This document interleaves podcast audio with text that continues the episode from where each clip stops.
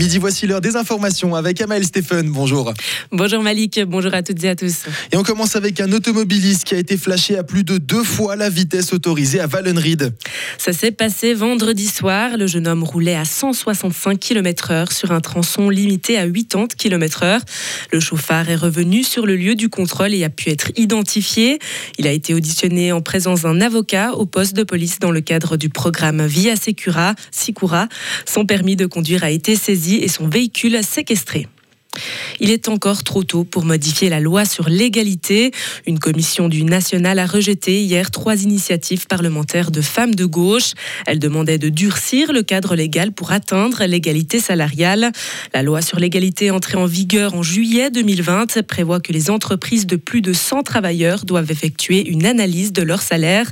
Mais cette loi ne prévoit aucun contrôle ni sanction si une entreprise ne fait rien pour corriger une inégalité salariale.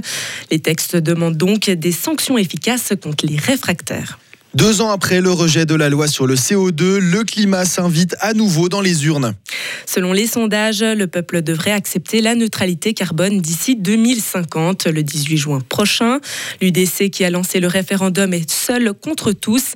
Le projet soumis au vote a pour but de réduire les atteintes à l'environnement et de renforcer la sécurité énergétique. Une nouvelle loi qui fait office de contre-projet indirect à l'initiative pour les glaciers.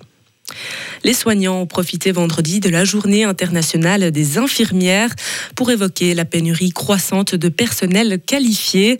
La qualité de la formation en soins infirmiers s'est aussi détériorée pendant la pandémie.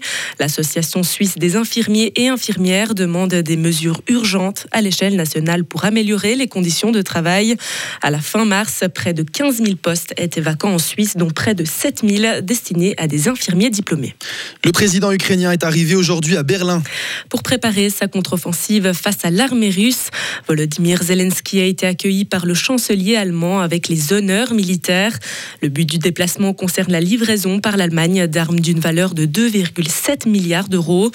Un imposant dispositif de sécurité a été déployé dans le centre de la capitale allemande avec de nombreux hélicoptères patrouillant dans le ciel et des tireurs d'élite placés sur les toits autour de la chancellerie.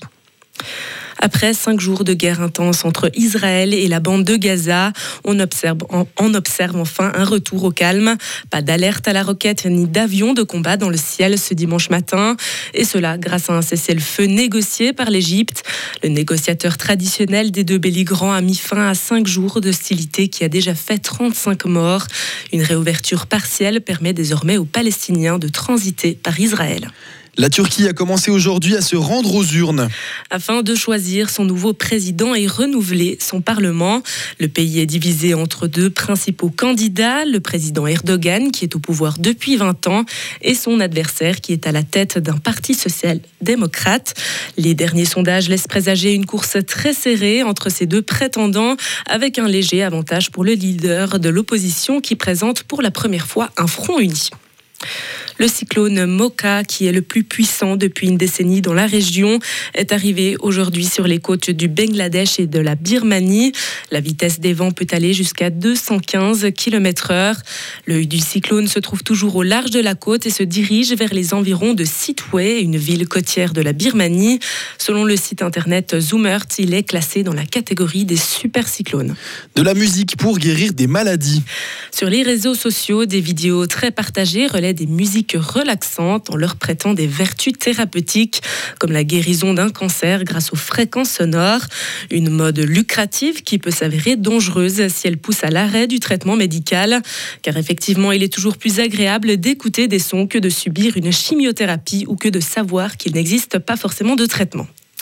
Et on termine ce journal avec une grande pensée à tous les mamans pour ce jour spécial de la fête des mères. D'ailleurs, notion particulière à la mienne, Malika, que je remercie particulièrement. Je sais que tu prends le temps chaque fois d'écouter mes journaux, alors merci pour tout et bonne fête maman.